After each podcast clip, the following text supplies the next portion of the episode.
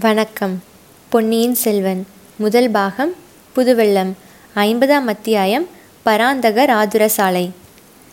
மறுநாள் காலையில் சூரிய பகவான் உதயமாகி உலகத்தை ஒளிமயமாகச் செய்து கொண்டிருந்தார். சூரியனுடைய செங்கிரணங்கள் பழையாறை அரண்மனைகளின் பொற்கலசங்களின் மீது விழுந்து தகதகா மயமாய் செய்து கொண்டிருந்தன. குந்தவை பிராட்டியின் மாளிகை முன்றினில் அம்பாரி வைத்து அலங்கரித்த மாபெரும் யானை ஒன்று வந்து நின்றது. குந்தவையும் வானதியும் மாளிகையின் உள்ளே இருந்து வெளியே வந்து மேடை படிகளின் மீது ஏறி யானையின் மேல் ஏறிக்கொண்டார்கள். படை வீடுகளுக்கு நடுவில் இருந்த பராந்தகச் சோழர் ஆதுர சாலையை நோக்கி யானை பூமி அதிரும்படி நடந்து சென்றது. யானை பாகன் அதன் அருகில் நடந்து அதன் நடை வேகத்தை குறைத்து அழைத்துச் சென்றான். யானையின் மணி ஓசையை கேட்டு நகரமாந்தர் தத்தம் வீடுகளுக்குள்ளே இருந்து விரைந்து வெளியே வந்து பார்த்தார்கள். பெண் அரசிகள் இருவரையும் கண்டதும் அவர்கள் முகமலர்ந்து கைகூப்பி நின்று முகமன் செலுத்தினார்கள். மற்ற வீதிகளை கடந்து யானை படை வீடுகள் இருந்த நகரத்தின் பகுதியை அடைந்தது. அந்த வீதிகளின் தோற்றமே ஒரு தனி மாதிரியாகத்தான் இருந்தது. கொழுத்த சேவர் கோழிகள் ஒன்றையொன்று சண்டைக்காக தேடிக்கொண்டு சென்றன. வளைந்து சுருண்ட கொம்புகளையுடைய ஆட்டுக்கடாக்கள் போருக்கு வருவோர் யாரேனும் உண்டோ? என்ற பாவனையுடன் அங்கும் இங்கும் பார்த்து கொண்டு நின்றன. ரோசம் மிகுந்த வேட்டை நாய்களை தோல் வாரினாலும் மணிக்கயிறுகளினாலும் வீட்டு வாசல் தூண்களில் பிணைத்திருந்தார்கள். சின்னஞ்சிறு பிள்ளைகள் கைகளில் மூங்கில் கழி பிடித்து ஒருவரோடொருவர் சிலம்பம் விளையாடி கொண்டிருந்தார்கள். சிலம்ப கழிகள் மோதிக்கொண்டபோது சடசடா படபடா என்ற ஓசைகள் எழுந்தன. வீடுகளின் திண்ணைச் சுவர்களிலே காவி கட்டிகளினால் விதவிதமான சித்திர காட்சிகள் வரையப்பட்டிருந்தன. பெரும்பாலும் அவை முருகப்பெருமானுடைய லீலைகளையும் சோழ மன்னர்களின் வாழ்க்கை வரலாறுகளையும் சித்தரித்தன. அவற்றில் யுத்த காட்சிகளே அதிகமாய் இருந்தன முருகப்பெருமான் சூரபது மாசுரனுடைய தலைகளை முளைக்க முளைக்க வெட்டித்தள்ளிய காட்சியும் துர்கா பரமேஸ்வரி மகிஷாசுரனை வதம் செய்த காட்சியும் மிக பயங்கரமாக எழுதப்பட்டிருந்தன. தெல்லாறு தஞ்சை குடமூக்கு அரசலாறு திருப்புரம்பியம் வெள்ளூர் தக்கோலம் சேவூர் முதலிய போர்க்களங்களில் சோழ நாட்டு வீரர்கள் நிகழ்த்திய அற்புத பராக்கிரம செயல்கள் திண்ணைச் சுவர்களில் தத்ரூபமாக காட்சியளித்தன. இந்த படைவீட்டு வீதிகளில் இளவரசிகள் ஏறியிருந்த யானை வந்ததும் ஒரே அல்லோல கல்லோலமாயிற்று. சேவல்கள் இறகுகளை சடச்சிடவென்று அடித்துக்கொண்டு பறந்து கூரை மீது உட்கார்ந்து கூவின. பிள்ளைகள் ஒருவரையொருவர் கூச்சலிட்டு அழைத்து கொண்டு ஓடினார்கள். அவரவர்களின் வீட்டுக் கதவுகளை தட்டி உள்ளே இருந்தவர்களுக்கு செய்தி அறிவித்தார்கள். படைவீட்டு வீதிகள் வழியாக யானை சென்றபோது வீட்டு வாசல் தோறும் பெண்களும் குழந்தைகளும் முதியோர்களும் நின்று இளைய பிராட்டி குந்தவை தேவி வாழ்க சுந்தரச்சோழரின் செல்வத் திருமகள் வாழ்க என்று வாழ்த்தி மகிழ்ந்தார்கள். அவர்களில் சிலர் யானையை தொடர்ந்து செல்லவும் ஆரம்பித்தார்கள். வர வர இக்கூட்டம் அதிகமாகி வந்தது. பலவித வாழ்த்தொழிகள் மூலமாக தங்கள் மகிழ்ச்சியை அவர்கள் வெளியிட்டு கொண்டு வந்தார்கள். அப்படை வீடுகளில் இலங்கைக்கு போர் புரியச் சென்றிருந்த வீரர்களின் பெண்டு பிள்ளைகளும் பெற்றோர்களும் அச்சமயம் வசித்து வந்தார்கள் என்பது முன்னமே குறிப்பிட்டிருக்கிறோம். அவர்களுடைய நலத்துக்காக ஒரு மருத்துவச் சாலையை குந்தவை தன் சொந்த நில மானியங்களின் வருமானத்தை கொண்டு ஸ்தாபித்திருந்தாள். சோழ குலத்தாரிடம் தம் முன்னோர்களை போற்றும் வழக்கம் சிறப்பாக இருந்து வந்தது. குந்தவையின் மூதாதைகளில் அவளுடைய பாட்டனாரின் தந்தையான முதற் பராந்தக சக்கரவர்த்தி மிக பிரசித்தி பெற்றவர். அவருடைய பெயர் விளங்கும்படி குந்தவை தேவி இந்த பராந்தகர் ஆதரசாலையை ஸ்தாபித்து நடத்தி வந்தாள். அடிக்கடி அந்த வைத்தியசாலைக்கு வரும் வியாஜத்தை வைத்துக்கொண்டு போர் வீரர்களின் குடும்பத்தாருடைய க்ஷேம லாபங்களை பற்றி அவள் விசாரிப்பது வழக்கம். ஆதரசாலைக்கு அருகில் வந்து சேர்ந்ததும் யானை நின்றது. முன்னங்கால்களை முதலில் மடித்து பிறகு பின்னங்கால்களையும் மடித்து அது தரையில் படுத்துக்கொண்டது. பெண் அரசிகள் இருவரும் யானை மேலிருந்து பூமியில் இறங்கினார்கள். யானை சிறிது நகர்ந்து அப்பால் சென்றதும் ஜனக்கூட்டம். முக்கியமாக பெண்கள் குழந்தைகளின் கூட்டம் தேவிமார்களை நெருங்கி சூழ்ந்து கொண்டது. ஆதுரசாலை உங்களுக்கெல்லாம் உபயோகமாய் இருக்கிறதல்லவா? வைத்தியர்கள் தினந்தோறும் வந்து தேவையானவர்களுக்கு மருந்து கொடுத்து வருகிறார்கள் அல்லவா என்று இளவரசி கேட்டாள். ஆம் தாயே ஆம் என்று பல குரல்கள் மறுமொழி கூறின. மூன்று மாதமாக இருமலினால் கஷ்டப்பட்டு கொண்டிருந்தேன். ஒரு வாரம் வைத்தியரிடம் மருந்து வாங்கி சாப்பிட்டதில் குணமாகி விட்டது என்றாள் ஒரு பெண்மணி. அம்மா என் மகன் மரத்தின் மேல் ஏறி விழுந்து காலை ஒடித்து கொண்டான். வைத்தியர் கட்டு போட்டுவிட்டு பதினைந்து நாள் மருந்து கொடுத்தார். சுகமாகி விட்டது இப்போது துள்ளி ஓடி விளையாடுகிறான். மறுபடி மரத்தில் மேல் ஏறவும் ஆரம்பித்து விட்டான் என்றாள் இன்னொரு ஸ்திரீ. என் தாயாருக்கு கொஞ்ச காலமாக கண் மங்களடைந்து விட்டது. ஒரு மாதம் இந்த ஆதரசாலைக்கு வந்து மருந்து போட்டு கொண்டு வந்தாள். இப்போது கண் அவளுக்கு நன்றாய் தெரிகிறது என்றாள் இளம்பெண் ஒருத்தி. பார்த்தாயா வானதி நம் தமிழகத்தில் வாழ்ந்த முன்னோர்கள் எப்பேற்பட்டவர்கள்? இன்ன வியாதியை இன்ன மூலிகையினால் தீர்க்கலாம் என்று அவர்கள் எப்படித்தான் கண்டுபிடித்தார்களோ தெரியவில்லை என்றாள் குந்தவை பிராட்டி. ஞானக்கண் கொண்டு பார்த்துத்தான் அவர்கள் இவ்வளவு அதிசயமான மருந்துகளை கண்டுபிடித்திருக்க வேண்டும். வேறு எப்படி முடியும்? என்றாள் வானதி. எவ்வளவோ அதிசயமான மருந்துகளை அவர்கள் கண்டுபிடித்திருப்பது உண்மைதான். ஆனால் உன்னை போல் மனோவியாதியினால் வருந்துகிறவர்களுக்கு மருந்து ஒன்றும் கண்டுபிடிக்கவில்லையே. என்ன செய்வது? அக்கா எனக்கு ஒரு மனோவியாதியும் இல்லை. கருணை கூர்ந்து இவ்விதம் அடிக்கடி சொல்லாதிருங்கள். என் தோழிகள் ஓயாது என்னை பரிகசித்து என் பிராணனை வாங்குகிறார்கள். நன்றாக வேண்டுமடி உனக்கு. உலகத்தில் ஒரு கவலையும் இல்லாமல் வாழ்ந்து வந்த என் தம்பியின் மனம் பேதலிக்கும்படி செய்துவிட்டாய் அல்லவா? ஒவ்வொரு தடவையும் இலங்கையிலிருந்து ஆள் வரும்போதெல்லாம் உன் உடம்புக்கு எப்படி இருக்கிறது? என்று கேட்டு அனுப்புகிறானே. என்றாள் இளைய பிராட்டி. இதற்குள் வைத்தியருக்கு வழிவிடுங்கள் வைத்தியருக்கு வழிவிடுங்கள் என்ற கோஷம் கேட்டது. அங்கே சூழ்ந்து நின்றவர்களை காவலர்கள் விளக்கினார்கள். ஆதரசாலையின் வயது முதிர்ந்த தலைமை வைத்தியர் வந்து இளவரசிகளை வரவேற்று உபசரித்தார். வைத்தியரே கோடிக்கரை பக்கத்து காடுகளில் சில உயர்ந்த மூலிகைகள் இருக்கின்றனவென்று சொன்னீரல்லவா அங்கே போய் வருவதற்காக ஒரு வாலிப வீரரை அனுப்பினேனே அவர் வந்தாரா? என்று குந்தவை கேட்டாள். ஆம் தாயே அந்த சூடிகையான இளம்பிள்ளை வந்தான். ஈசன சிவப்பட்டர் அழைத்து கொண்டு வந்தார். அவனுடன் என் மகன் ஒருவனை அனுப்பி வைக்கிறேன். என் மகன் கோடிக்கரையிலிருந்து திரும்பி வந்து விடுவான். தாங்கள் அனுப்பிய வீரன் இலங்கை தீவுக்கும் போய் வருவதாக சொல்கிறான். இலங்கையிலிருந்து கூடவா மூலிகை கொண்டு வர வேண்டும்? என்று வானதி கேட்டாள்.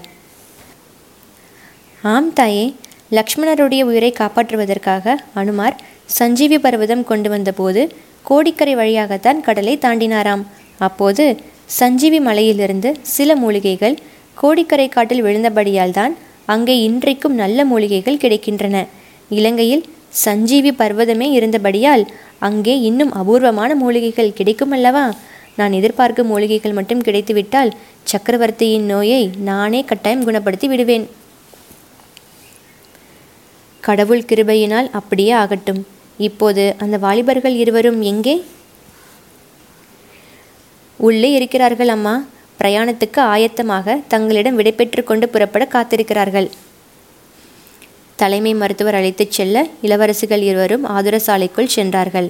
அங்கே தாழ்வாரங்களில் மருந்து வாங்கி கொண்டு வந்தவர்களையும் மருந்துக்காக காத்திருப்பவர்களையும் பார்த்து கொண்டு நடந்தார்கள். அவர்கள் அனைவரும் குந்தவை பிராட்டியை பார்த்ததும் அகமும் முகமும் மலர்ந்து இவ்வளவு நல்ல மருத்துவ சாலையை தங்களுக்கு ஏற்படுத்தி கொடுத்ததற்காக இளவரசியை வாழ்த்தினார்கள். தலைமை மருத்துவரின் அறையில் இருவர் காத்திருந்தனர். அவர்களில் நம் வந்தியத்தேவன் புதிய முறையில் உடை அணிந்திருந்ததை பார்த்து இளைய பிராட்டி புன்னகை பூத்தாள். வானதிக்கும் அவ்வீரனை ஒருவாறு அடையாளம் தெரிந்துவிட்டது. குந்தவியின் காதோடு அக்கா குழந்தை சோதிடரின் வீட்டில் பார்த்தவர் மாதிரி இருக்கிறதே என்றாள். அவர் மாதிரிதான் எனக்கும் தோன்றுகிறது. சோதிடரை பார்த்த பிறகு வைத்தியரிடம் வந்திருக்கிறார். உன் மாதிரியே இவருக்கும் ஏதாவது சித்தக்கோளாறு போலிருக்கிறது என்று சொல்லிவிட்டு வந்தியத்தேவனை பார்த்து ஏன் ஐயா சக்கரவர்த்தியின் உடல் நலத்துக்காக மூலிகை கொண்டு வருவதற்கு இலங்கைக்கு போக ஒப்புக்கொண்டவர் நீர்தானா? என்று கேட்டாள். வந்தியத்தேவனுடைய கண்களும் கண் இமைகளும் வேறு ஏதோ ரகசிய பாஷையில் பேசின. அவன் வாயினால் ஆம் இளவரசி நான் தான் இலங்கைக்கு போகிறேன். ஒருவேளை அங்கு இளவரசரை பார்த்தாலும் பார்ப்பேன். அவருக்கு ஏதாவது செய்து சொல்ல வேண்டுமா? என்று கேட்டான். பார்த்தால் அவசியம் இந்த செய்தியை சொல்லுவீர். கொடும்பாளூர் இளவரசி வானதிக்கு உடம்பு சரியாகவே இல்லை. அடிக்கடி நினைவு இழந்து மூர்ச்சை போட்டு விழுகிறாள் இளவரசியை சுய பிரக்னையோடு பார்க்க வேண்டுமானால் உடனே புறப்பட்டு வர வேண்டும் என்பதாக தெரிவிக்க வேண்டும் என்றாள் இளைய பிராட்டி. அப்படியே தெரிவிக்கிறேன் அம்மணி என்று கூறி வந்தியத்தேவன் வானதியை நோக்கினான். குந்தவியின் வார்த்தைகளை கேட்டதும் உண்டான நாணத்தினால் வானதியின் இனிய முகம் இன்னும் பன்மடங்கு அழகு பெற்று பொழிந்தது. பொங்கி வந்த நாணத்தையும் குற்றத்தையும் சமாளித்து கொண்டு வானதி தட்டு தடுமாறி ஐயா அப்படியொன்றும் தாங்கள் சொல்லிவிட வேண்டாம். ரொம்பவும் தங்களை கேட்டுக்கொள்கிறேன். கொடும்பாளூர் வானதி இளைய பிராட்டியின் போஷணையில் தினம் நாலு வேளை உண்டு உடுத்து சுகமாக இருப்பதாக தெரியப்படுத்துங்கள் என்றாள். அப்படியே தெரிவித்து விடுகிறேன் அம்மணி. என்றான் வந்தியத்தேவன். அழகாய் இருக்கிறது நான் கூறியதையும் அப்படியே தெரிவிக்கிறேன் என்றீர். இவர் சொன்னதையும் அப்படியே தெரிவிக்கிறேன் என்று ஒப்புக்கொள்கிறீரே. இரண்டில் ஏதாவது ஒன்றுதானே உண்மையாக இருக்க முடியும்? அதனால் என்ன அம்மணி?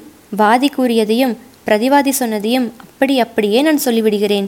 எது உண்மை எது இல்லை என்பதை இளவரசரை நீதிபதியாக இருந்து தீர்மானித்துக் கொள்ளட்டும் என்று சொன்னான் வந்தியத்தேவன்.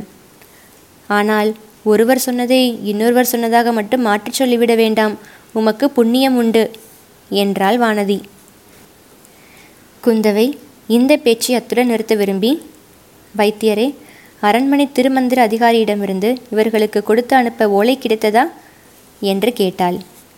கிடைத்தது தாயே சக்கரவர்த்திக்கு வைத்தியம் செய்வதற்காக இவர்கள் மூலிகை கொண்டு வரப்போவதால் வழியிலுள்ள அரசாங்க அதிகாரிகள் எல்லாரும் இவர்கள் கோரும் உதவி செய்ய வேண்டும். என்று பொதுவாக ஒரு ஓலையும் கோடிக்கரை கலங்கரை விளக்க காவலருக்கு தனியாக ஒரு ஓலையும் கிடைத்தன. இவர்களிடம் கொடுத்து விட்டேன் என்றார் வைத்தியர். அப்படியானால் ஏன் தாமதம்? உடனே புறப்பட வேண்டியதுதானே என்றாள் இளைய பிராட்டி குந்தவை. ஆம் புறப்பட வேண்டியதுதான் என்றான் வந்தியத்தேவன். ஆனால் உடனே புறப்பட்டு விடும் காரியம் அவ்வளவு சுலபமாக இல்லை. மருத்துவ சாலையிலிருந்து அவர்கள் வெளியேறி வெளியில் வந்தார்கள். அரச குமாரிகளை ஏற்றிச் செல்ல அம்பாரி யானை காத்திருந்தது. வந்தியத்தேவனையும் அவனுடைய துணைவனையும் ஏற்றிக்கொண்டு காற்றாக பறந்து செல்வதற்கு அரண்மனை குதிரைகள் இரண்டு துடிதுடித்து கொண்டு நின்றன. ஆனால் வந்தியத்தேவனுக்கு திடீர் திடீர் என்று ஏதாவது சந்தேகம் ஏற்பட்டு கொண்டிருந்தது. குந்தவைக்கும் புதிது புதிதாக எச்சரிக்கை செய்வதற்கு ஏதேனும் விஷயம் தோன்றிக் கொண்டிருந்தது. போகும் வழியில் அவர்களுக்கு ஏற்படக்கூடிய அபாயங்களை பற்றி குந்தவை முக்கியமாக எச்சரிக்கை செய்தாள். அரசகுமாரிகள் அம்பாரி யானை மீது ஏறிக்கொண்டார்கள். பிறகு வந்தியத்தேவனும் அவனுடைய துணைவனும் குதிரைகள் மீது ஏறினார்கள். யானை புறப்படுகிற வழியாக தோன்றவில்லை. நெடுந்தூரம் பிரயாணம் போகிறவர்கள்தான் முதலில் புறப்பட வேண்டும் என்று குந்தவை குறிப்பினால் தெரியப்படுத்தினாள். வந்தியத்தேவன் மனமின்றி தயக்கத்துடன் குதிரையை திருப்பினான். இன்னும் ஒருமுறை ஆவல் ததும்பிய கண்களுடன் இளவரசியை திரும்பி பார்த்தான். பிறகு குதிரையின் பேரில் கோபம் கொண்டவன் போல் சுளீர் என்று ஒரு அடி கொடுத்தான்.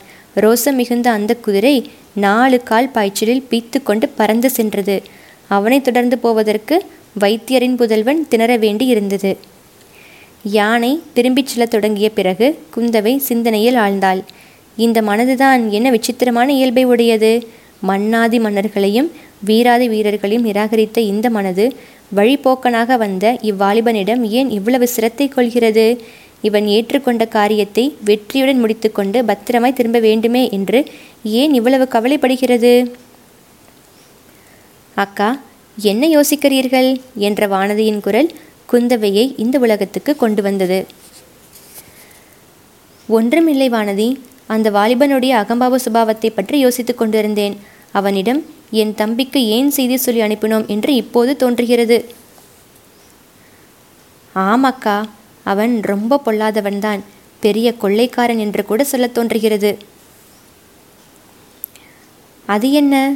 கொள்ளைக்காரன் என்று எதனால் சொல்கிறாய்? சாதாரண கொள்ளைக்காரன் பொன் வெள்ளி முதலிய பயனற்ற பொருள்களை கொள்ளையடிப்பார்கள். இந்த வாலிபன் சோழவள நாட்டின் குலதெய்வத்தையே கொள்ளையடித்து கொண்டு போய்விடுவான் என்று எனக்கு பயமாய் இருக்கிறது. தாங்கள் அதற்கு இடம் கொடுக்க மாட்டீர்கள் அல்லவா? என்று வானதி கூறினாள்.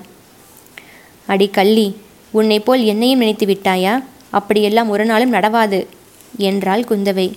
யானை திரும்பி சிறிது தூரம் சென்றபோது வீதியில் ஓரிடத்தில் பெண்கள் பலர் கூட்டம் கூடி நிற்பதை அரசலங்குமரிகள் பார்த்தார்கள். யானையை நிறுத்தச் செய்துவிட்டு ஏன் கூட்டம் கூடி நிற்கிறீர்கள்? ஏதாவது சொல்ல வேண்டுமா? என்று இளைய பிராட்டி குந்தவை கேட்டாள். அந்த பெண்களில் ஒருத்தி முன் வந்து தாயே இலங்கையில் உள்ள எங்கள் புருஷர்களை பற்றி ஒரு செய்தியும் இல்லையே.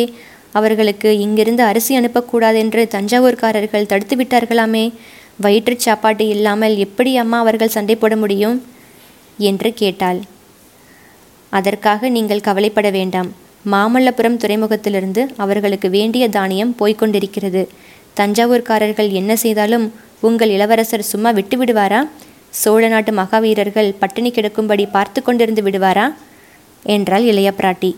வேறொரு சந்தர்ப்பமாய் இருந்திருந்தால் குந்தவை அங்கேயே இறங்கி அந்த பெண்களுக்கு மேலும் சமாதானம் சொல்லியிருப்பாள். இப்போது அவளுடைய மனம் வேறு விதமான சஞ்சலத்துக்கு உள்ளாகி இருந்தபடியால் தனிமையை விரும்பினாள். யானை அரண்மனையை நோக்கிச் சென்றது.